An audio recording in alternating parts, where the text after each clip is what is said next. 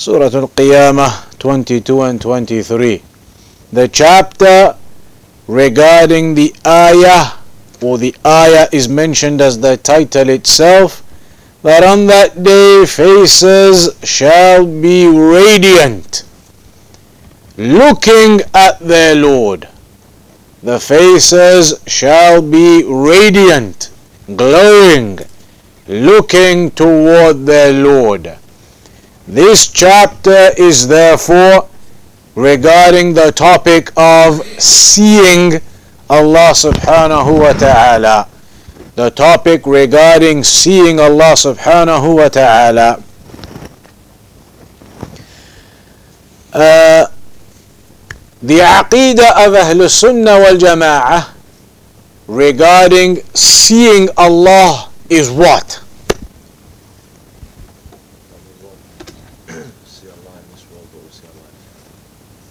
That we will not see Allah in this world, but we will see Him in the hereafter.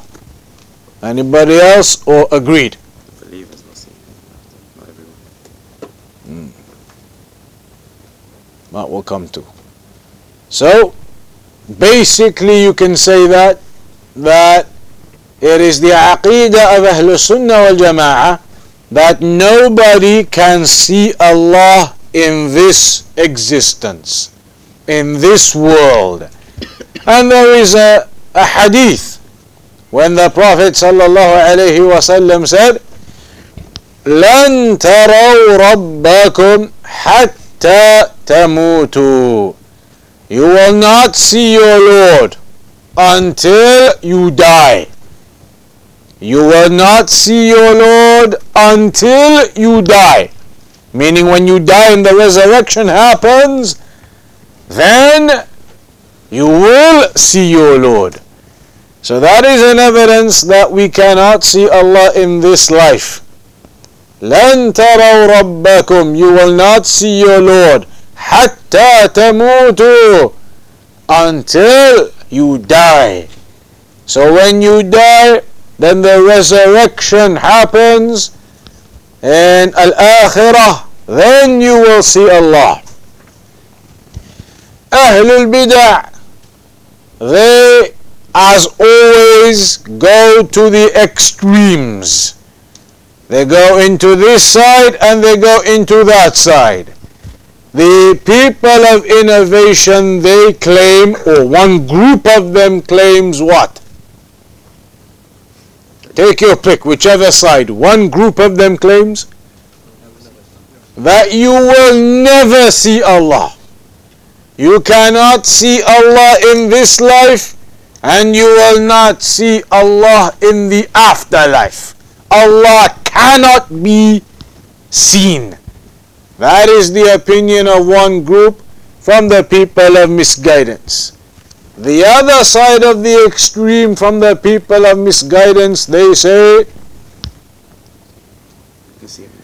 that you will see Allah, you can see Allah in the afterlife.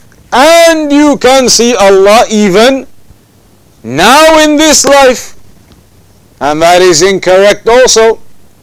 So you see what they mean when they say that Ahlul Sunnah are always upon that middle path.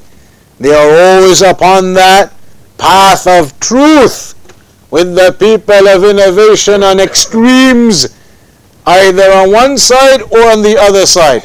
Same with the names and attributes. Ahlul Sunnah upon the balanced way of evidences, people of innovation on the extreme, this way or that way. So here, Ahlul Sunnah, our aqidah is we cannot see Allah in this life, but we will see Him in the afterlife. One side of the people of innovation say, you cannot see Allah neither in this life nor in the afterlife.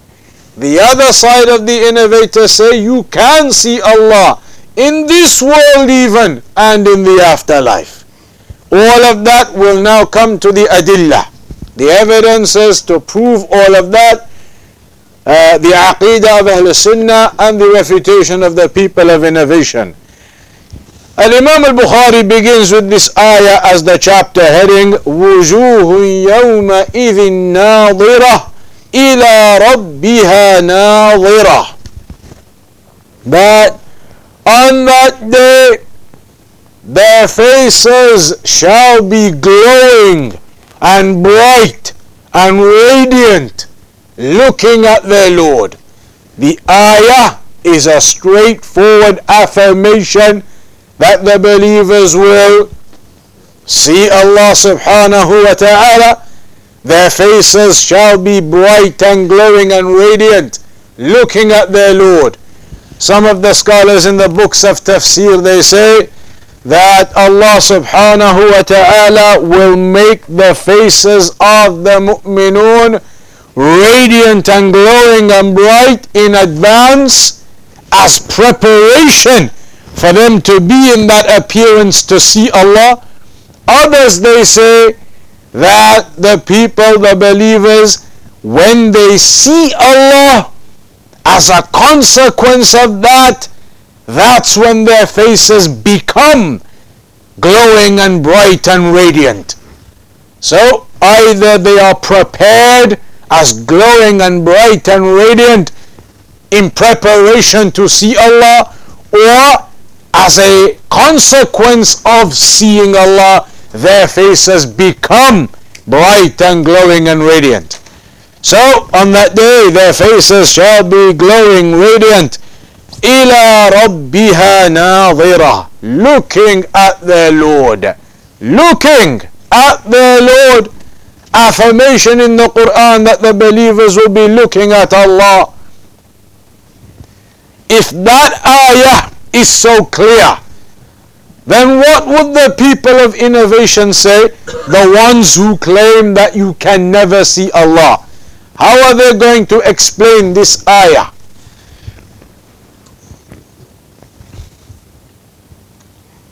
What could they say about this ayah that very evidently is saying that the believers they will be looking at their Lord on that day.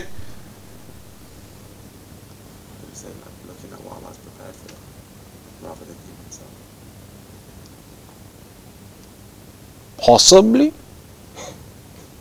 Possibly they'll do some distortion of the ayah and they'll add things into it that are not in it to say that the believers will not be looking at Allah, they'll be looking at something else.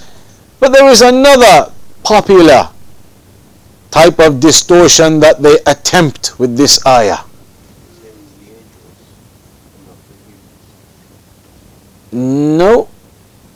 Well, that may be, but there's another particular point that the scholars always make about this ayah that the innovators try to utilize.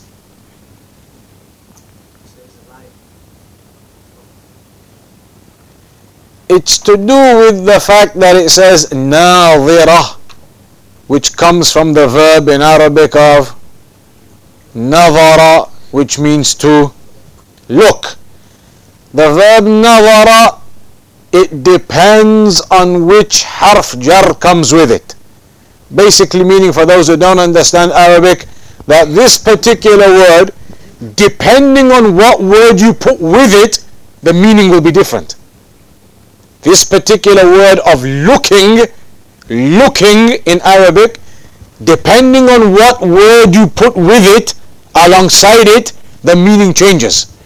So sometimes it could have a metaphorical meaning, depending on what you put with it. It could have a metaphorical meaning that it's not physically seeing. It's not a physical vision depending on what you put alongside it. Here the people of innovation say that's what it means. That this is a metaphorical looking at Allah. It's not actually looking at Allah.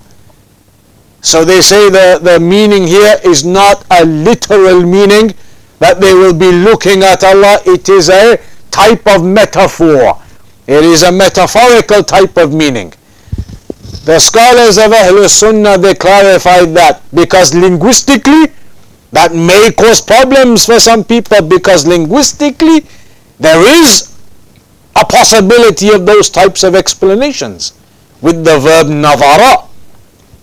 The scholars have said though, if you ever see this verb or derivations of it being muta'addi, transgressive, with the uh, harf jar ila, ila, if the word ila comes next to this nazara, then that linguistically in Arabic can never be metaphorical.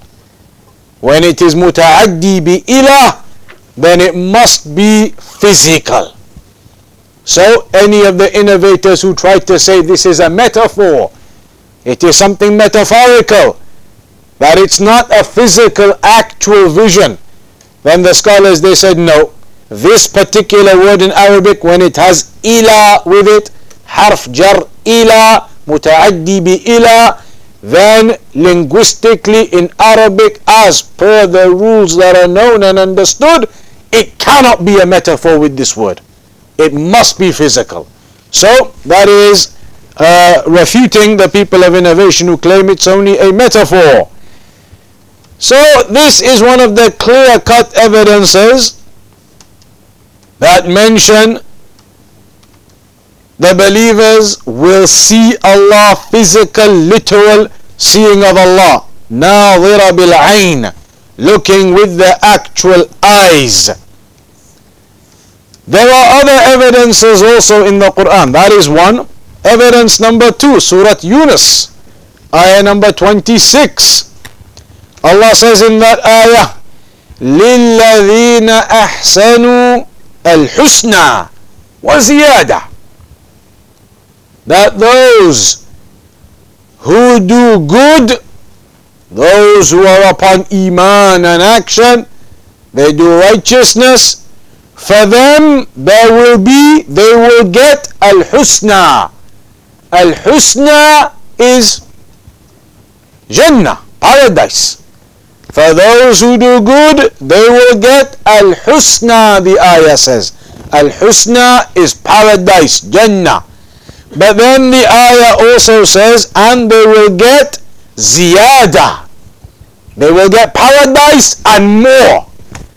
So what could be more than paradise? What could this more be? We need a tafsir. We need a tafsir of this word in this ayah. Allah telling us they will get paradise and more. What is the more they will get? We need a reliable tafsir. In this case, we have the tafsir of the Prophet himself. He gave the tafsir of this ayah. There is a hadith in Sahih Muslim where the Prophet ﷺ himself gave the tafsir and explained that this ziyada it is that the believers will be able to see Allah subhanahu wa ta'ala. And there's a long narration about how the people of paradise Allah gives them everything they want and then uh, somebody calls out a call is made to the people of paradise that Allah has promised to fulfill His promise. So they say, Allah made our weighing scales heavy, good deeds, and He saved us from the fire, and He entered us into paradise. What more is there to be fulfilled? So then it mentions Allah removes His veil and they are able to see Him and that is the greatest na'im of al-Jannah. The greatest blessing for them in paradise. So that is the extra or the ziyada that they have been promised on top of paradise. There is another very similar ayah to that. لهم ما يشاءون ولدينا مزيد Allah says they will have whatever they want in paradise. And we have for them even more. They will have whatever they want. وَلَدَيْنَا مَزِيدٌ And we have extra even on top of everything they want. What is the extra again? Seeing Allah. that they see Allah. That is the greatest blessing for them in paradise.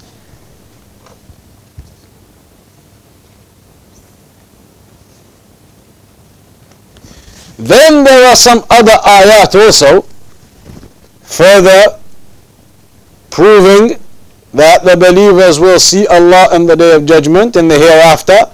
There is the ayah in Surah Al-Mutaffifin. In fact, two ayahs you could say. There is number 23, على الأرائك ينظرون. That they will be upon their, their thrones looking. Looking at who? Looking at Allah subhanahu wa ta'ala. And similarly, ayah number 15 of Al-Mutaffifin, كلا إنهم عن ربهم يوم يومئذ لمحجوبون that nay they will be veiled from seeing their Lord on that day they will be veiled from seeing their Lord on that day who will be veiled Al-Mujrimun, the wrongdoers, the mushrikun, they will be veiled from seeing their Lord. كلا إنهم عن ربهم يومئذ لمحجوبون So how is this evidence that the believers will see Allah? This is actually so far an evidence telling us that the wrongdoers will not be seeing Allah. What's that got to do with the believer seeing Allah? How's that a proof that the believers will see Allah? What is known as mafhumul mukhalafa, that the the the opposite understanding that you can gain from it. Meaning, if Allah is telling us that the wrongdoers they will be veiled from seeing him on that day then that must mean the good doers the believers will not be veiled from seeing their Lord. If Allah is telling us that the mujrimun are going to be veiled from seeing Him, then it must mean that the non-mujrimun, the believers, the righteous, they will not be veiled from seeing their Lord. Must mean that. Somebody says, why? Why does it must mean that? Because if Allah is telling us this dispraise of the mujrimun, that is a dispraise of the mujrimun. They will be veiled from seeing Allah. Then that is only a dispraise and something specific to them if the believers had some degree of elevation over them. If the believers were going to be veiled as well, then what difference is there between the believers and the mujrimun if all of them are going to be veiled? There would be no difference and that would not be correct. So the fact that the mujrimun are being veiled, then it indicates that the good doers, the believers, the mu'minun will not be veiled. And that is the purpose of the dispraise of the mujrimun. If the believers were being veiled too, then there is no difference in the mujrimun and the believers in that dispraiseworthiness of being veiled. So the fact that the mujrimun are veiled indicates that the mu'minun will not be veiled. So they will see Allah. Also, in fact, that is sufficient for the ayat. We'll come to the later ayat afterwards in the discussion. Um, as Shaykh al mentions, after highlighting these evidences that we will see Allah, قال بعض السلف some of the Salaf they used to say من أنكر رؤية الله فإنه كافر Whomsoever rejects seeing Allah, then he is a kafir. لأن الآيات الواردة فيها لا تحتمل التأويل because the ayat that have been mentioned regarding it, regarding seeing Allah, they cannot hold any interpretation into them. They are clear about seeing Allah. There is no other interpretation they could encompass or uh, hold. There is only one clear understanding of them of seeing Allah. So the one who does try to interpret them, and in other words, basically misinterpret them, then that individual is uh, at the level of basically equivalent to basically rejecting those ayat by distorting them and misinterpreting them, then he is equivalent to having rejected them.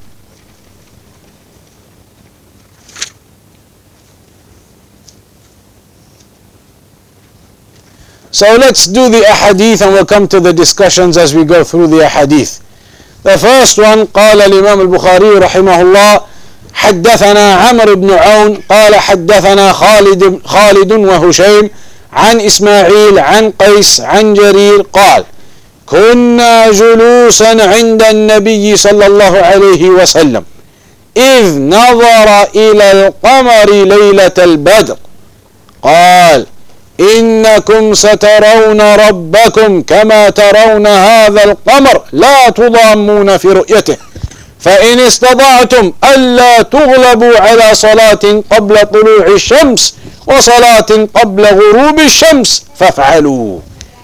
In this narration, Jarir, he says, we were sitting with the Prophet sallallahu alaihi wasallam and he looked at the full moon It was a night of the full moon. So he says, we were sitting with the Prophet ﷺ and the Prophet ﷺ looked up at the full moon. And then he said, Indeed, you will see your Lord just as you can see the moon. And you will not have any difficulty in seeing him. So if you are able not to be overcome in a prayer before the sunrise, Fajr, and in the prayer before sunset, the Maghrib, or Al-Asr, then do so. If you can make sure you are not overcome in the Fajr and the Asr, then do so. So the opening part of the hadith, it explains that you will see your Lord, just as you can see the moon clear hadith again highlighting the fact that we will see Allah subhanahu wa ta'ala. But when the Prophet wasallam said, You will see your Lord just as you can see the moon, then is that a comparison between Allah and the moon? And we've said many times before, you cannot compare Allah to creation. So what does the hadith mean when the Prophet ﷺ said, you will see Allah just as you see the moon? Is that not comparison between Allah and creation?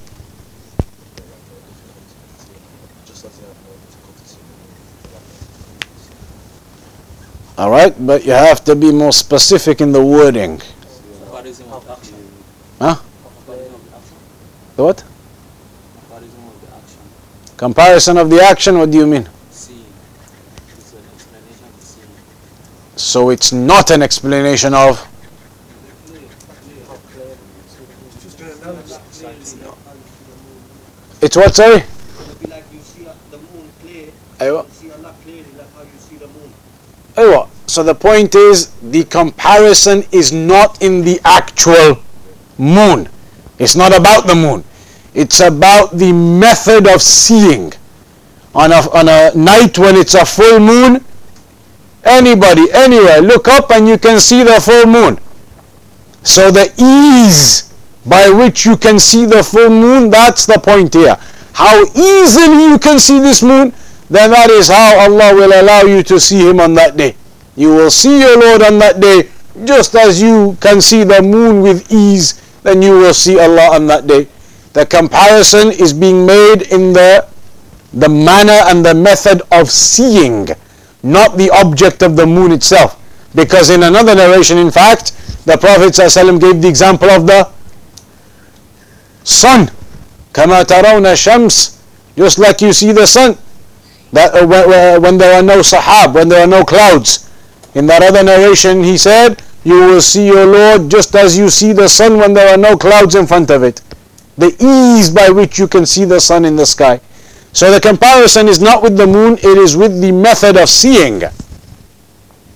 Also in the narration it says لا تضامون and there are a few of this لا تضامون لا لا تضامون and لا تضارون all of these have a similar type of meaning that there will be no obstacle in your way there will be no hindrance in your way there will be no blocking each other no hindrance of that nature and there will be no difficulty in harming one another to see all of these words indicating the ease by which you will see your Lord on that day.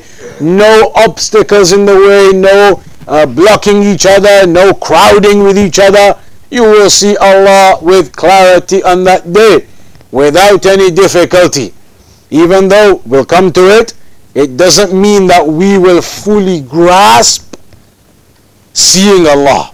We will not encompass seeing Allah, but we will see Allah. So that is the first narration very clearly the Prophet ﷺ telling them just as easily as you can see the moon you will see your Lord clear evidence regarding seeing Allah. The next narration قال حدثنا يوسف بن موسى. قال حدثنا عاصم بن عاصم بن يوسف اليربوعي.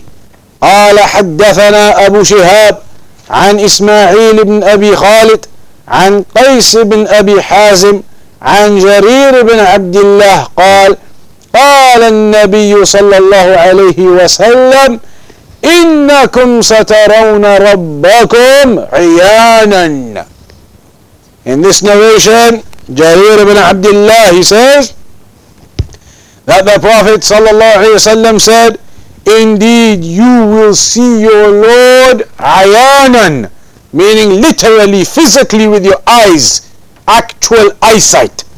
You will see your Lord iyanan, not metaphorically, not in any type of symbolic way, But rather in a literal, physical way with your eyes, vision, you will see Allah subhanahu wa ta'ala.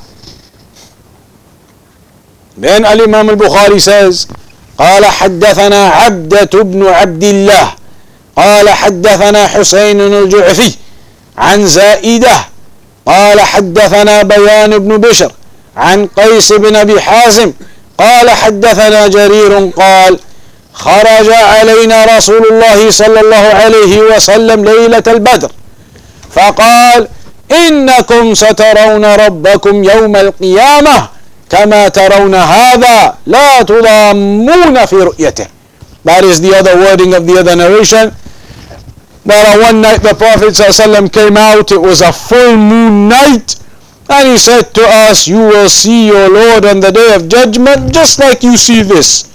And you will not be crowding one another to see Allah subhanahu wa ta'ala.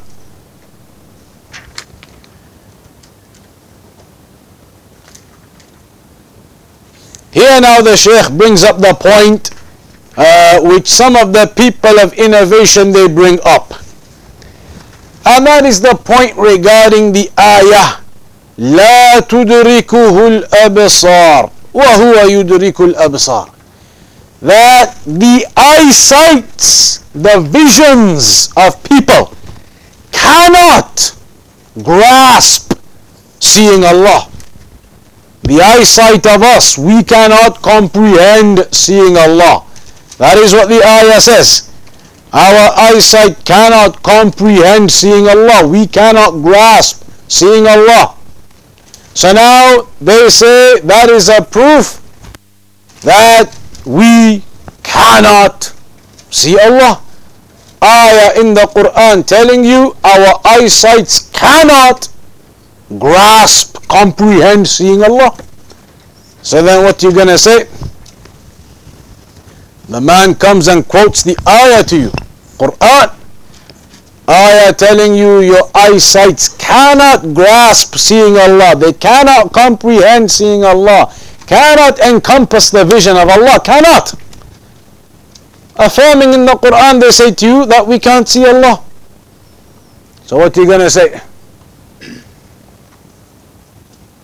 Stoke representatives What's the Stoke rep? What's the fatwa from Stoke? Any other fatwas anywhere? Nelson Fatawa. Nelson Fatawa, you can't do that. It's like, you know, I'm Nelson myself, so. Anything else? You have?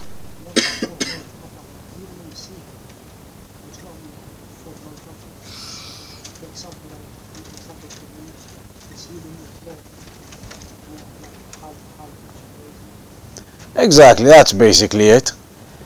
So the ayah says the eyesights of creation basically cannot grasp seeing Allah, cannot comprehend the sight of Allah. People of innovation say that means we can't see Allah clear.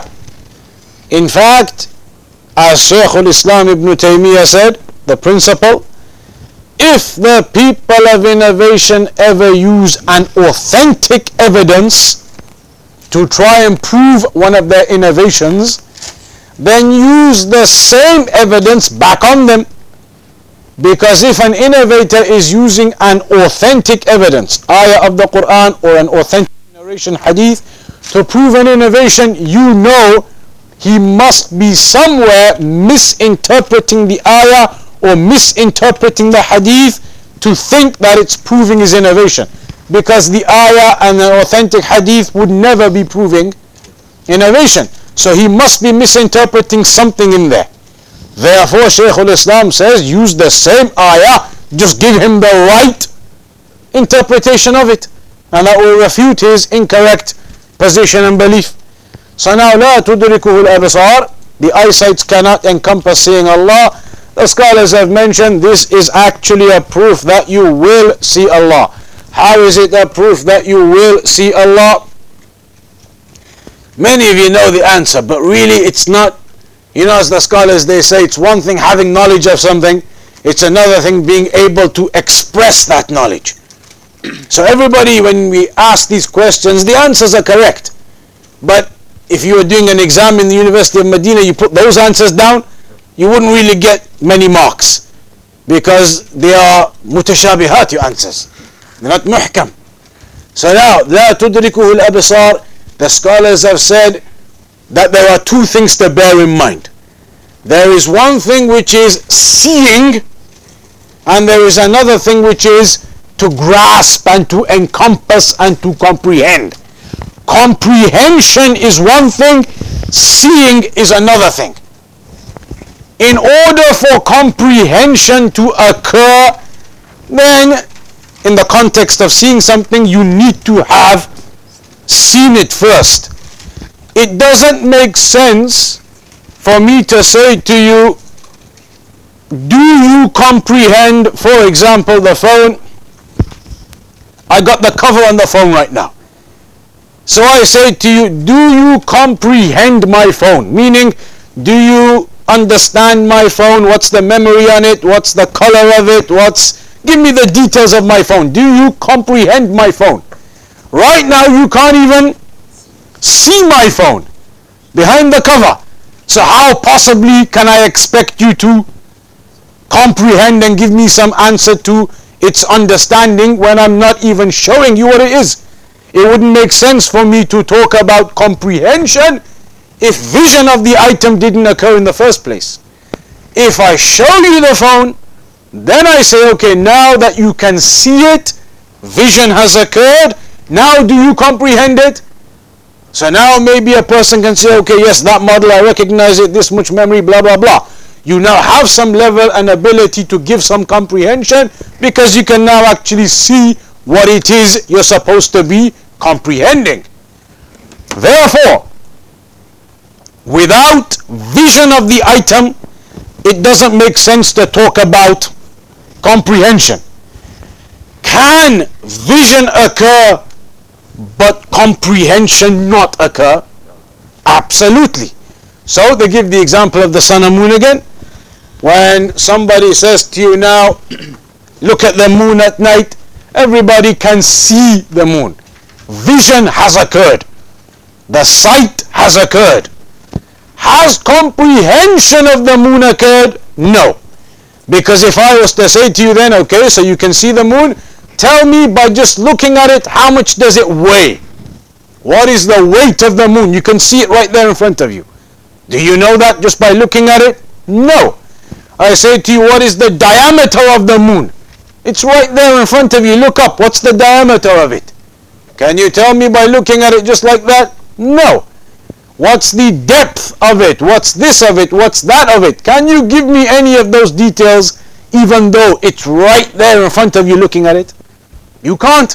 So the detailed comprehension and understanding isn't there even though you can see it. Even though you can see it. And it reminds me of a random example that occurred in Medina once. There was a brother from a European country, from Eastern Europe. He had never ever in his life, never ever in his life had a burger. So one day we went to eat somewhere and we got burgers and this brother from this particular country in Eastern Europe had never ever seen or had a burger to eat. So when the ketchup sachets came, he opened the ketchup sachet and poured it on top of the burger. He said, what, you put the ketchup on top of your food and things is in it? He said, I've never had one. So now he sees the burger. He's about to eat the burger. But he doesn't comprehend what this item of food is. So you can see something, but you may not comprehend its reality. So that can exist. And that is what this ayah is referring to. You will see Allah, but you will not be able to comprehend Allah. If we were not going to be able to, and this is the key, if we were not going to be able to see Allah in the first place, then why would Allah tell us we're not going to be able to comprehend? Obviously, we're not going to be able to comprehend if we're not going to be able to see Him in the first place. So now the scholars say it can't be then. It can't be that explanation of yours. If your explanation is correct, that we're not going to see Allah, then it doesn't make sense. Why would Allah say we're not going to comprehend if we're not going to even see prior to that in the first place? This must therefore prove if Allah is talking to us about comprehension, it must prove that we are going to be given sight and vision of Allah we are going to be given sight and vision of Allah. That's why we've now come to the topic of comprehension being spoken about to us in the Quran. That you will see Allah, but you will not comprehend and encompass Allah with your sights due to the might and majesty of Allah. So that is what the scholars mention. If we were never going to see Allah in the first place, then it doesn't make sense why Allah would tell us that we're not going to comprehend him because obviously we're not then. Therefore, it must mean the fact that comprehension is being spoken about, then it must mean that vision and sight of Allah will occur. Hence, the topic of comprehension comes up in the first place. So now Allah tells us you won't comprehend Him. Okay, we won't comprehend and grasp the might and majesty of Allah when we see Him. But it proves that we will therefore see Him. We just won't comprehend and encompass everything we see due to the might and majesty of Allah subhanahu wa ta'ala. So that is the refutation or the explanation regarding the people of innovation on that point. They have other evidences they use too. They have other evidences they use too to say that we will not see Allah. One is the example regarding Musa alayhi salam. Musa alayhi salam in the Quran, it mentions Surah Al-A'raf, he said, Rabbi arini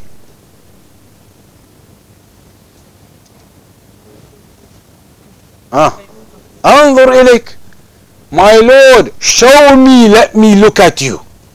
Musa alayhi salam said, allow me to look at you. But the response he was given was, Lan tarani. You will not see me. Lan in the Arabic language indicates a negation into the future tense. You will not be seeing me. You will not be seeing me. I.e. that's future tense. You're not going to be seeing me. You are not going to be seeing me. If somebody says that to you now in spoken language, you say to somebody, uh, I'll meet you at such and such a place. He says, No, no, you're not going to be seeing me there. You're not going to be seeing me there. Does that, in the Arabic language anyway, with the word lan, does it necessitate an infinite negation? That you will never, ever see me there. In Arabic, it doesn't. It does not mean that. So when Allah said to Musa alayhi salam, Lan tarani, you will not be seeing me, you will not see me. In some translations, maybe you will never see me. Future tense negation. It does not in the Arabic language mean indefinite negation. It's a negation to a point. What is that point? Death and then resurrection. Hence, lan taraw rabbakum hatta tamutu. Also, the scholars they say, it cannot mean you will never ever see me because that would mean or that would indicate an ascription of jahl to Musa alayhi salam. It is like you're saying that the most knowledgeable of the people there amongst Bani Israel, Musa alayhi salam, the selected one from the best of the messengers, he was upon jahl not knowing, saying, Allah can, uh, allow me to see you. Upon jahl not knowing and that is not the case. So they say what it meant was that Allah was saying to him in this world you cannot but in the hereafter you will. So that is not an evidence for the people of innovation either. Lan tarani you will never see me is you will never see me in this life after the resurrection then that's different also any other evidences the people of innovation may use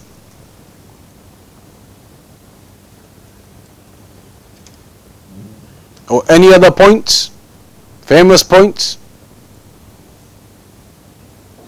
The opposite side now. The ones who say you can see Allah in this world too. One of the things that they will rely upon is the story of Al-Isra wal-Mi'raj when the Prophet wasallam was taken up to the heavens on the night of Al-Isra wal-Mi'raj. Did he see Allah that night? So in that you have the statement of Aisha radiallahu anha. She says, whoever claims that the Prophet saw Allah that night has lied. But Ibn Abbas radiallahu said the Prophet saw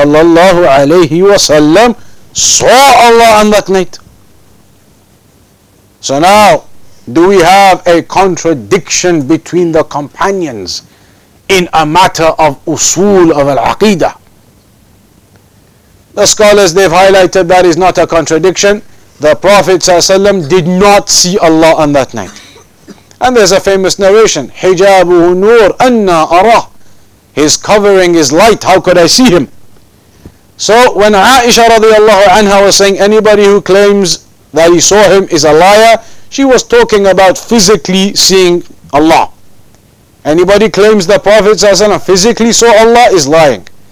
Whereas Ibn Abbas, when he was saying the Prophet saw Allah, he was talking about the vision of the heart, not physical with the eyes.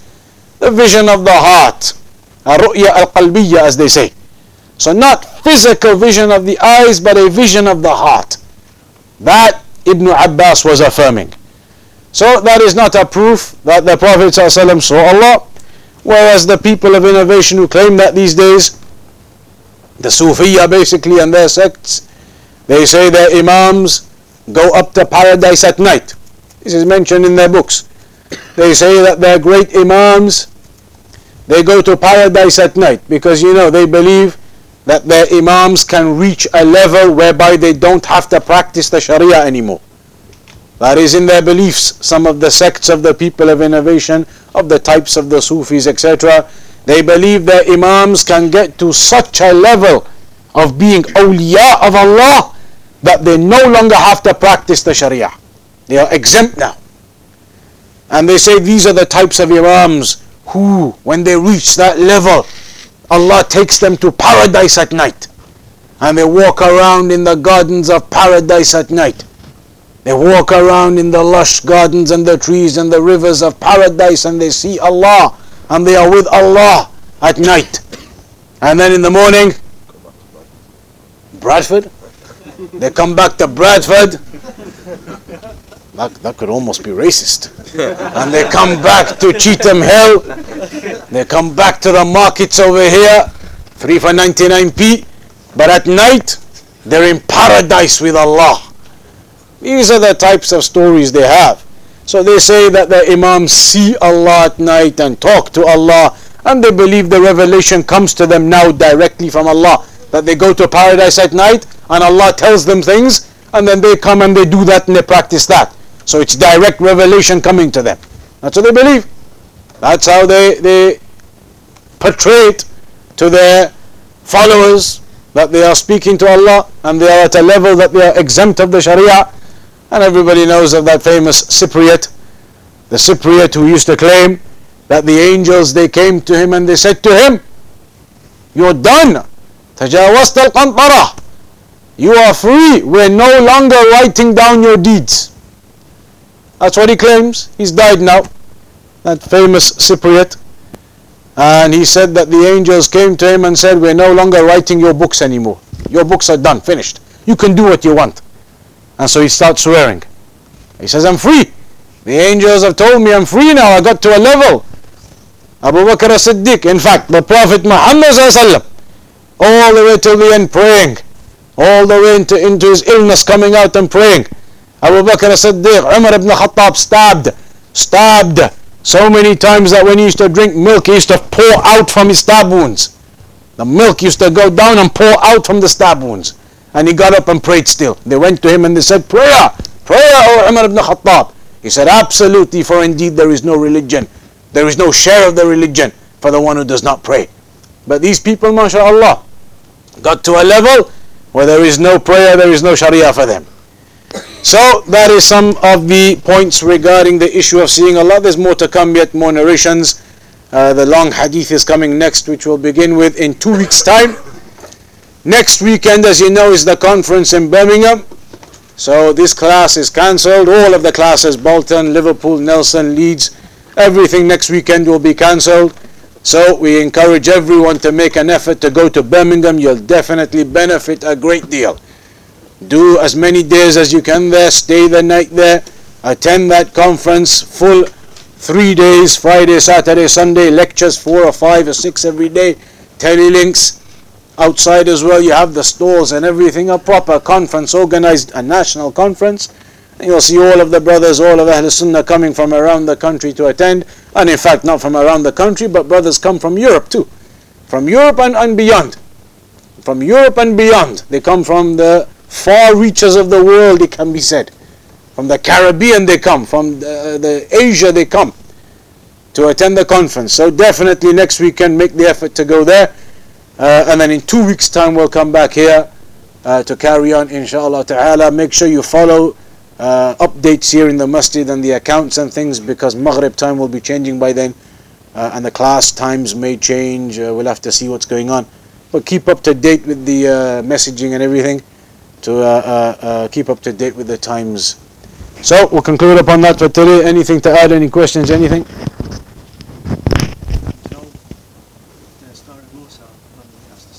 No. Yeah, if the mountain stays in its place, then you will see me, but the mountain collapsed. Absolutely, absolutely. That's also a proof in that story that Allah said to Musa alayhi salam, look at the mountain. If the mountain stays in its place, then you'll see me. But when Allah revealed himself to the mountain, the mountain collapsed. That means we can't see Allah in this world because if a mountain, of the power of a mountain, couldn't burden seeing Allah in this world, we certainly can't. But also it's a proof that we will see Allah. Because a mountain, a rock, if Allah allows a rock to see Him, then certainly Allah will allow His righteous servants and believers to see Him. The righteous servants and believers who have been given nobility over and above the inanimate objects. So if the inanimate object is able to see, then certainly the believers will see Allah subhanahu wa ta'ala also. But there's more to come as well. We'll do more discussion on the topic in two weeks' time when we carry on, inshallah. So we'll round up there then. وصلى الله على نبينا محمد وعلى آله وصحبه أجمعين.